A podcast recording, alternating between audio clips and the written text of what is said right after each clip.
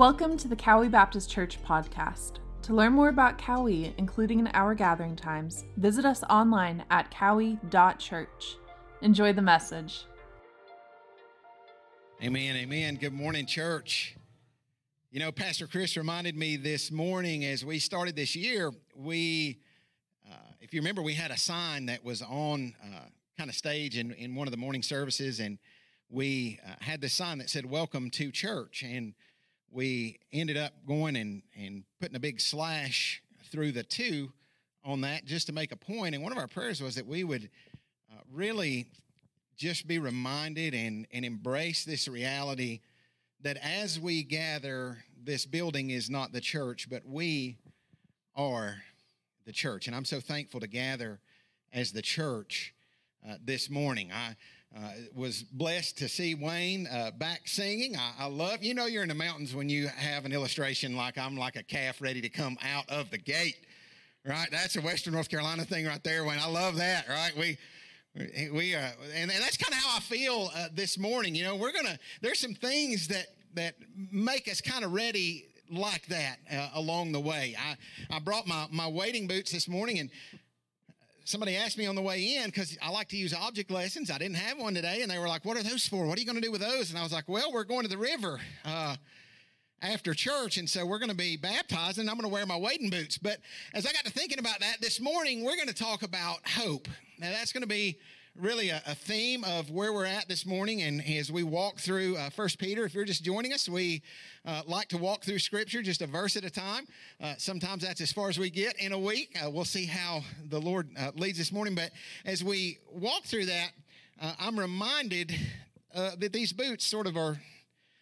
they remind me of hope, like because I'm hoping, right, that I go fishing here in a couple of weeks. I can remember when my little girl was born. We actually named her Hope, by the way. Uh, and when the day before she was born, I had my fishing boots and my fly rod and all kind of things uh, leaned up by the door and i was expectant of two things. I was expectant of her arrival but probably not that night and i was expectant to go fishing. And so i would much rather have had her uh, come that night and, and she did. And, and for several years my focus just really shifted. And so i didn't do much fishing and uh, enjoy doing uh, that when i can and, and looking forward uh, to doing that. But we're going to jump into first peter chapter number one. We're going to begin in verse three and uh, we're going to just see how far we get uh, this morning. But I want you to think about the word hope.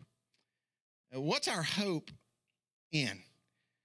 You know, if you're listening out in the parking lot from your car, you also can tune in on 89.9. Sometimes I hear uh, folks saying it's a little bit harder to hear uh, with traffic and those kind of things. So we are broadcasting over uh, FM radio on 89.9 uh, 9. Those of you that are joining us online, we welcome you. We're so grateful uh, for you being with us. Let's jump in. 1 Peter chapter 1, beginning in verse 3. Scripture says this Blessed be the God and Father of our Lord Jesus Christ, who according to his great mercy has caused us to be born again to a living hope through the resurrection of Jesus Christ from the dead, uh, to obtain an inheritance which is imperishable and undefiled and will not fade away, reserved in heaven uh, for you. Uh, and so we read those verses, and as we think about uh, this word hope, we really are in a time where it seems like there's less and less of that than ever before, that people have less and less hope. I heard the story of a guy who uh, approached a, a, dugout of a little league baseball game and he, he walked in and he kind of stuck his head around the corner and he looked at the little guy and he said, How's it going? What's the score? And the little boy said, Well, it's 18 to nothing. And he said, We're down. And the, the old guy looked at him. He said, Man, you must be pretty discouraged. And the little boy looked at him. He said, Why should I be discouraged? He said, We haven't even got to bat yet.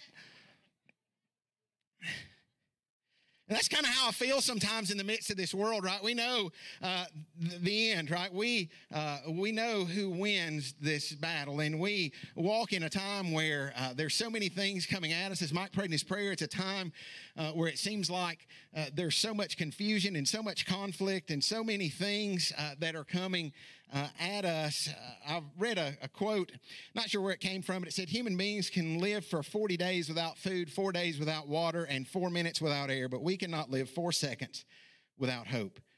And we're in desperate times, right? We're in desperate times and we're in desperate need of hope.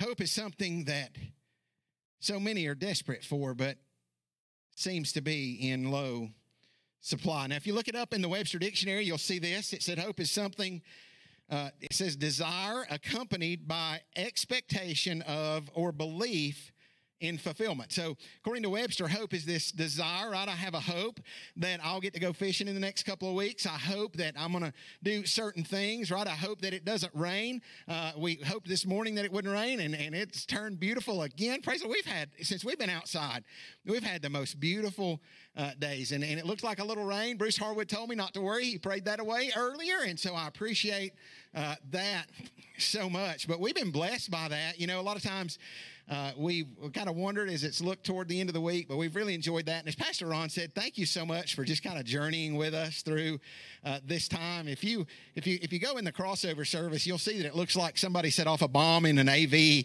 uh, equipment store, and it's just spread out everywhere. And we continue to work to uh, to add some additional things that we might be able to move back uh, inside, and also be able to do an outside service at the same uh, time with, with good quality. And so we're working on some of those things as we speak. And we're going to enjoy a little bit of the cooler weather for a couple more weeks. And, uh, and then we're just prayerfully looking at how we can move into a, maybe a hybrid model. We want to serve uh, our congregation in the best way that we can. So we hope to be able to offer an inside and outside option. We're kind of connecting on all those things, but we appreciate uh, you just kind of bearing with us. And really, all that we've been missing is air conditioning in these times, and the Lord's given us a little bit more uh, of that in these moments. So we hope that before long we're back inside the church.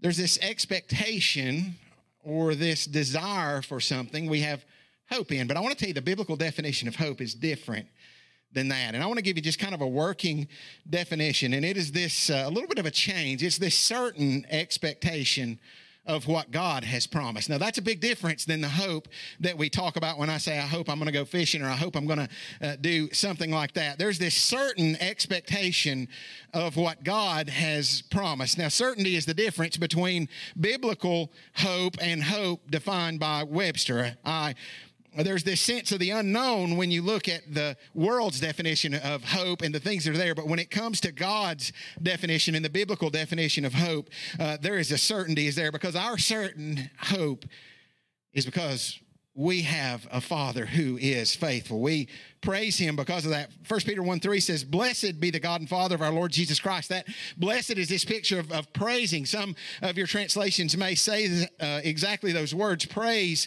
uh, the Father, right? We could read in that way. And in this passage, I'm reminded that in good times we praise the Father, and in difficult times we praise the Father. When we're going through uh, hard times, it doesn't change our praise uh, to Him because He's caused us, the scripture says, to be born again into a living hope. Can I tell you this morning that Jesus followers have a living hope that's provided by a loving Father? We have a living hope that's been made possible by a loving Father. And we read in this passage, and it says that we praise God, the Father of our Lord Jesus Christ, who according to his great mercy, there is a reason. And the cause for our new birth is not our good works, it's not the things that we've done, it's not any of those kind of things. It says that we praise him, and the cause for our new birth is his mercy. We deserve judgment and wrath. We deserve those things, but instead of that, instead of judgment, instead of his wrath, we mercy and grace. That's good news this morning. That should excite us in uh, our midst. Religion says, hey, my good outweighs my bad. That's what religion says. Religion says, I deserve it. My good outweighs my bad. I've been doing these things. I've been, I, I've been trying to follow God in, in these certain ways, and so I deserve it, and God should bless me. But the gospel says something completely different. The gospel says that God has extended grace, and it's grace and mercy that I don't deserve. And so I will bless him. I will bless him. I will praise him in the midst of persecution, in the midst of difficult times, in the midst of problems, in whatever those things are, because I've been born again into a living hope. Now, if you've been following with us in our reading plan, uh, we're walking through uh, the Gospel of John, and this past week we were in uh, John's Gospel, chapter 3. And uh, if you're not following along with us in that, we encourage you to jump into that and go to cowee.church forward slash disciple. Uh, you'll see uh, also daily devos that are there every day that connect with the chapter we're reading. And we just encourage you to just plug in where we're at and just to walk with us as we dig into the scriptures. It's our heart that we might get into the scriptures until the scriptures get in to us, right? That they might change us from the inside out. And we've been reading, and in John chapter 3, we read about a man named Nicodemus, and he came to Jesus by night. And in verse 3 of John chapter 3, Jesus says something to him. He says, Truly, truly, I say to you, unless one is born again, he cannot see the kingdom of God. Now, when Nicodemus would have heard this, he'd have been like, Say what? Like, how, how can a person be born again?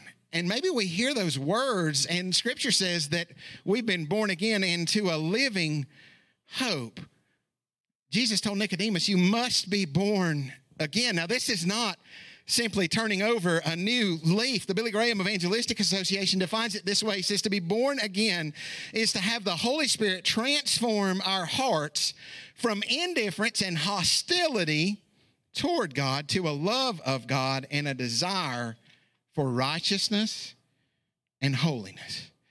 Now, when we come to faith in Jesus Christ, we are not made perfect, but we are made new. Right? To be born again, it's essential for salvation. The only way that one can come to be born again and understand and know what it means to be born again is through repentance and faith in Jesus Christ. Jesus told Nicodemus, he said, You must be born again. How in the world do you tell if you've been born again? I, I, have people ask that question sometimes. How do I know if I've been born again? How do you know that you've been born the first time? Right? You have life, right? You are here and you are existing. You have life. Can I tell you that the way that you know that you've been born again, and we've been born again into a living hope, and we've been given life as Jesus, right? The, the life of a Jesus follower is not, we say this all the time, it's not about us living for Jesus, but it's about Jesus living his life in and through us. And you have life. You're alive. God makes us spiritually alive through faith in Jesus. We are transformed from the inside out. And I want you to know when I place my faith and trust in the finished work of the cross of Jesus Christ. December 27th, 2002, God radically changed my life. I was born again into the family of God, and all of a sudden, everything in my life flipped upside down. Everything changed. I want to say something. He gave me a new Warner. I don't know if that's good English, right? But it's good sense. He gave me a new Warner. All of a sudden, everything in my life began to change. I began to love church. I hated church. Before then, I would go because my wife was pretty. And she went. I mean, that's it. I mean, here, but I, I, want you to understand that, that when I came to faith in Christ, all of a sudden I couldn't get enough. Well, in, in chapter two of First Peter, we're going to see that there's this craving, there's this sincere desire for the milk of the Word. I couldn't wait to get in God's Word and to learn more about who He is. I had a desire for His word. There was new affections in my life. I was changed. Scripture says that if anyone is in Christ, in fact is that's the verse that was preached the very day that I came to faith in Christ was Scripture says in Second Corinthians 5 that if anyone is in Christ, he is a new creature, that old things are passed away and all things become new. And the, the challenge that I heard that day was if there is no change, then there is no Christ. How do you know if you've been born again? Because you have life and you've been changed by the gospel. Scripture says you've been born again to a living hope. And then I love that Peter gives us an understanding of, of how that happens, right? And, and, and where that uh, comes from and how, and through who that comes from. He says, You've been born again to a living hope through the resurrection of Jesus from the dead. Jesus is alive, right? There's a tomb in Jerusalem, it's empty, and there's a throne in heaven that's occupied by the King of Kings and Lord of Lords. And I want to declare this morning that He is risen, right? He is risen what? Indeed, right? We, we know that we have a risen Savior. The resurrection is based on historical fact. Peter says this living hope came through the resurrection of Jesus Christ from the dead. This concrete event in history. If, if you uh, are wondering about the Christian faith and you're saying, you know what, I don't know about all these things, examine the resurrection. There have been many that have wondered and questioned and said, you know what, I'm not sure uh, what to believe. Is the Bible true? Are All these things, uh, really, the gospel is they've examined the resurrection. They have seen the truth. The Guinness Book of World Records says the most successful attorney in history is Sir Lionel Luckhoo, who got his 245th consecutive murder acquittal on January 1st, 1985. That's pretty incredible, right? That's pretty amazing. And nobody's really come close to duplicating this. He's like a real life Perry Mason. This dude is for real. And I would imagine that he's got incredible mental skills that he's been gifted uh, to be able to really understand what evidence looks like and what uh, is valid evidence versus just kind of random kind of things. But during his own spiritual journey, he began to examine the evidence of the resurrection of Jesus Christ. He began to, to look and say, you know, is this true? Did Jesus really raise from the dead? He took his expertise in law, he took all the things that he knew. And this was his conclusion, and I quote I say unequivocally that the evidence for the resurrection of Jesus Christ is so overwhelming that it compels acceptance by proof that leaves absolutely no room for doubt. We serve a risen Savior. Peter, who wrote this book, he was evidence of the resurrection. He was an eyewitness of the resurrected Jesus, and it transformed him. It changed him from one who denied Jesus to one who shortly after he wrote this letter who was willing to be crucified upside down who was crucified for his faith see this living hope that we have it comes through the resurrection of jesus from the dead jesus followers we have a living hope that's been made possible by a loving father and this living hope comes from our living lord now Peter writes this book to people that are suffering, people that are walking through difficult times. Uh, one pastor said, Hey, if you preach to suffering people, you'll always have an audience because if I go from car to car and chair to chair, the reality is that probably every family and every person here is walking through something difficult. Either you've just come through a storm or you're fixing to go in a storm. But I want you to know our living hope gives us strength for suffering in the short time. And Peter's writing to these that are in need of hope and encouragement, and our living hope gives strength for suffering in the short time. Peter remembered what it felt like to be on Friday. Peter remembered what it felt like when he denied Jesus. Peter remembered what it felt like when Jesus was crucified. And in hard times, I believe Peter looks at this church and he looks at us. He looks at these, uh, these aliens, these residents, these, these pilgrims that are scattered out all over the place. And I believe he looks at them and he says, You know what? I know what it feels like to be on Friday, but don't lose hope now. Peter says, Hey, listen, you're walking through difficult times and things are coming at you that are uh, all around. But he says, Don't lose hope now because Sunday is coming. See, our hope is rooted in the resurrection. I used to, uh, my, I've, I've, shared before, my dad, who's sitting right here, when, when he, he, did something kind of terrible when I was little because he would make me eat spinach and he would tell me that he'd like show me videos of Popeye you know, and, and he'd have, like, I, would watch Popeye, and, and, Popeye had those big old arms and all those kind of things, and he would say, you know what, you need to eat your spinach, son. And I, in my mind, somehow I had hope that I was going to have guns like Popeye right at the end, right? I would eat a bite and look, like eat a bite and flex. Seriously, I mean, I would look because I'm pretty sure it's as bad as that stuff tasted. Some of you young people, you've heard, I bet there's some kids out here right now that have heard this. Hey, um, as soon as you finish dinner, you can have this dessert. And dessert's always good, right? Some, some people are grinning they've heard that. It's like, I don't want to eat those chicken livers or whatever else is there. And they say, you know what, they're gross. But the, the parent says, hey, but if, if you'll hang on for just a minute, uh, there, there's some, some chocolate chip cookies with vanilla ice cream and Reese cups coming your way because the, the thing is you want to finish your meal because when you do that, dessert is coming.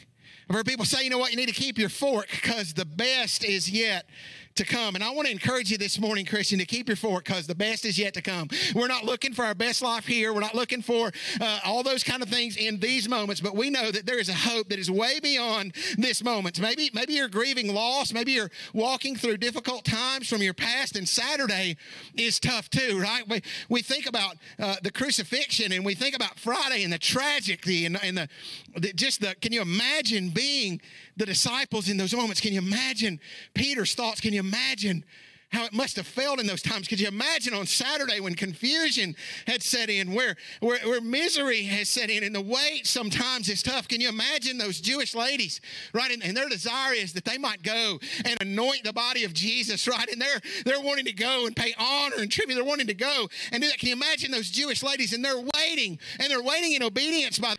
Uh, there are several that will be baptized today, and uh, I'm thankful that as we go to the river, there's something beautiful that's taking place. These, these believers, these that have placed their faith in Jesus Christ, they're declaring to this world something great. And, and the, what they're declaring is this that I've been born again into a living hope. See, that's what baptism declares. Baptism declares, and it tells the story of the gospel. It tells the story of the gospel. It declares, listen, I've been born again into a living hope.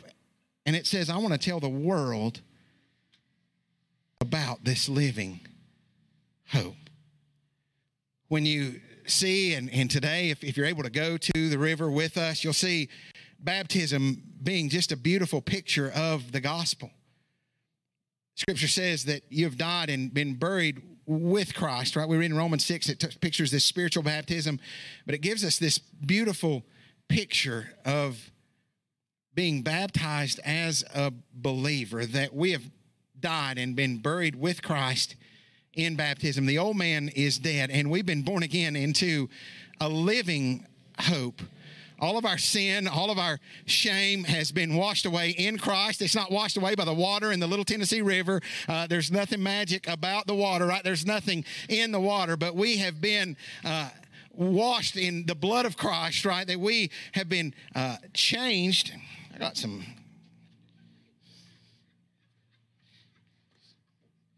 I got ADD and a big old sticker on my leg. Um, but I wasn't going to fall. Some good stuff. But listen, we, we've been changed by Christ. And there's this picture of being buried with Christ in baptism and then being raised to life in Christ. Jesus shed his blood on Calvary's cross in my place.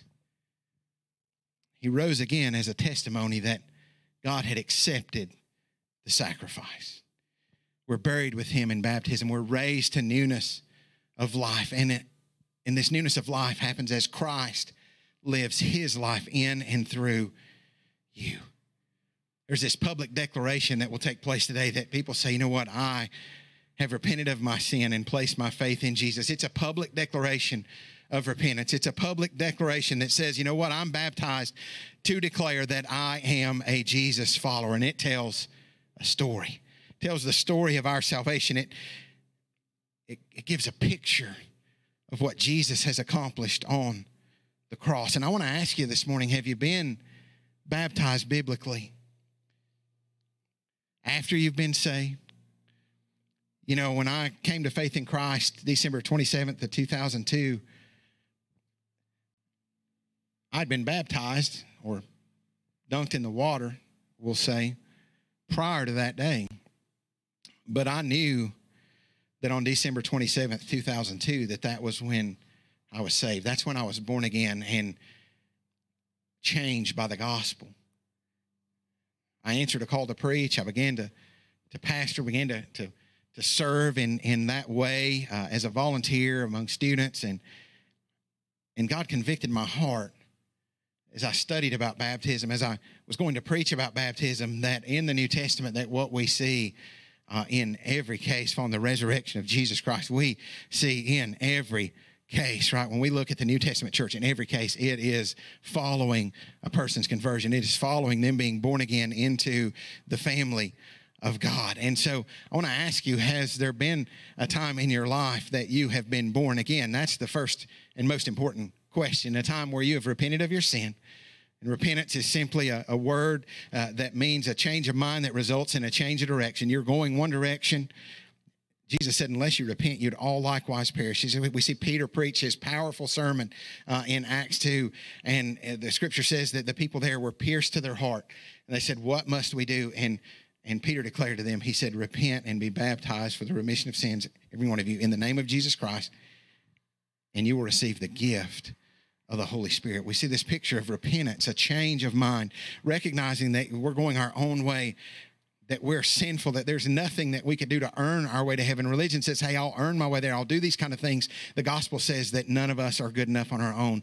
And we recognize that we are sinful, that there's none of us that are righteous, not even one. And we, we turn and recognize our sin and we turn and go a different direction. It's a change of mind that results in a change of direction. And we believe the gospel. We repent We recognize our sinful condition. We recognize where we are. We're convicted by the Spirit of God. We turn from our sin and turn to Christ, believing the gospel, believing in the finished work of the cross. And it's simply a, a surrender to say, you know what, I'm no longer going my own way, and I surrender to you as Lord. See, there's there's times that the, the American church has believed the lie that we can have uh, a Savior without having a Lord. That we say, you know what, I don't want to go to hell. I don't. I'll I'll pray this prayer after some. I'll do those kind of things. There's been so much of that, but uh, Jesus desires every part of our life. The Scripture says, if we confess with our mouth that Jesus as is Lord, that means that He's in charge and not us, and believe in our heart that God has raised Him from the dead, that we could be saved. This repentance and surrender to a living God, saying, God, I'm yours. Use me, take me, change me from the inside out. Have you ever been born again? And then the second piece of that is have you ever been baptized following that time? And so I want to encourage you if you're a follower of Jesus Christ today and have not been biblically baptized, I want to encourage you to take that next step. Maybe even today to, to say, you know what, I, I want to identify with Christ. I'm going to declare to this world that I've been changed by the gospel. Uh, I love to explain, and I share so many times with with uh, folks as we talk about baptism. I have this wedding ring on, and uh, this wedding ring means something. And when I wear it, it declares to the world that I'm what? That I'm married, right? It's pretty easy. It declares to the world that I'm married, that, that I belong to Sherry and she belongs to me, that we're married. And if I take this wedding ring off, guess what? I'm still married. And baptism is not uh, a, a means of salvation. Baptism doesn't save us, but it is a declaration of our salvation. Uh, just like when I uh, took my vows before the Lord and before a pastor, and we signed all these papers, I was married to my wife, and I put on this ring to declare to the world, right? Man, what kind of guy? I mean, she puts up with with me, right? I'm going to wear this and declare to the world that I'm married, right? Then I I, I want to like I want to put a picture of, of her beside of it, right? Because I'm like I'm married to her. Can you believe that? it's crazy. Like God's grace is so good, right? And but I want to declare to the world, and I'm proud. And baptism is like that. It's a picture of the gospel, a picture of what's happened to us on the inside. And we declare that to the world. And I want to encourage you to do that. And if you're, this, this ring represents a relationship. It represents a relationship between me and my wife. It represents the reality uh, that we are married.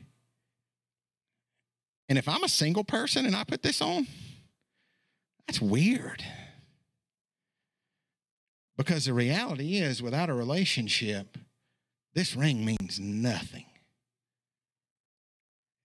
Means absolutely nothing. But with a relationship with my bride, this ring declares so much.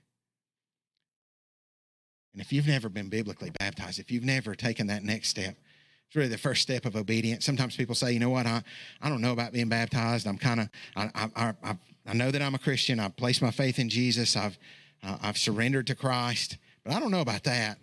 And a lot of times people say, well, you know, I'm not ready. And then there's a blank right there. There's, there's that little moment where it says, you know what, I, I know that I'm a Christian. I know that I've been saved, but I'm not ready. And, and I think the ready has to be after that blank. Maybe you can fill in all kind of things like I'm not sure I can live it. You can't, not on your own. There's a, baptism is a declaration of that. That there's no way that I can do this on my own, but then I'm being buried with Christ in baptism and raised to walk in newness of life as Christ lives His life in and through me. But really, whatever the excuse is at the end of that, basically says this: I'm not ready to be baptized, and the blank is because I'm not ready to be obedient to Christ because it's a command of our Lord to walk in obedience, and really our very first step of obedience in Him, publicly declaring that we have been born again into a living hope through a loving Father, through the resurrection of Jesus Christ, through a, from a living Lord. And our living Lord desires to be Lord over every area of our life. And I want to encourage you this morning if you've never placed your faith in Christ, if you've never surrendered to Jesus, that you might recognize that the Spirit of God might convict your heart even in these moments. And you might say, you know what, I'm tired of going my own way. And I turn from my sin and I turn to Christ and I surrender. Really, it's this picture of just uh, uh, bowing before Him and saying, Lord, I am yours. I surrender. All that I am, all that I have, God, however you can use me, God, I am yours. I want to encourage you, even in these next moments, to do that. If you're a believer and you've never taken that next step of baptism, I want to encourage you. Uh, we're going to go to the river here in just a few minutes uh, and, and take that next step, maybe even today if God speaks to your heart. I, I'd, I'd encourage you to go home wet and obedient um, this morning if you've never followed Jesus. And God blesses obedience. He blesses us as we walk in obedience to Him. And if those of you are thinking, you know what, I can't do this, there's no way I can live it, then you are in a perfect spot to receive Christ and to say, you know what, you can't live it. There's nothing you can bring, but Jesus has lived it for you. He's lived a sinless life, and He gives us the gift of His Spirit. Jesus on the inside transforms us. I want to pray for us. So if you'll bow your head and close your eyes, we're coming just to a, a close uh, in our service, and maybe you're here Maybe you're you're in a vehicle, maybe you're watching online, and you'll just be honest and say, you know what, there's never been a time in my life where I've been born again. There's never been a time in my life where I've been made alive by the Spirit of God living in me, where my life has been changed by the gospel. But this morning, God is speaking to my heart. And I desire to follow Christ. I desire to turn from my sin, to repent of my sin, and to surrender my life to Christ. I believe God is speaking to me this morning. If that's you, uh, wherever you're at, whether you're online, whether you're in this parking lot, uh, there's nothing magic uh, about the words of a prayer. It's the condition of our heart, it's repentance and faith in Christ. but we communicate that uh, so many times through a prayer, just a prayer of repentance, declaring Jesus as Lord. And I want to encourage you, just in your own words, even in these moments, to call on his name, to confess to him that you are a sinner, that there is, uh, that you could do nothing to earn your way into his presence. There's nothing you could do to be good enough, but confessing that Jesus, in our place, lived a sinless life, died a death that we deserved, and raised to new life in. He rose from the grave that their day, and that, that we, through believing and identifying with Christ in that way, surrendering our lives to Him, we too can be buried with Him. The old man can, can be buried with Him and raised to newness of life, to be saved and transformed by the Spirit of God from the inside out. Maybe you're here this morning and that's you. Calling His name, say, Lord Jesus, I confess that I'm a sinner. I, I know that I deserve your wrath and your judgment, but instead, through the cross of Christ, I'm offered mercy and grace. And this morning, I surrender my life to you. I confess that you are Lord, and I no longer want to go my way, but I want to trust you. I surrender my life to you. Lord, save me, change me, transform me from the inside out and allow me to live my life for you as you live your life through me. Jesus' name.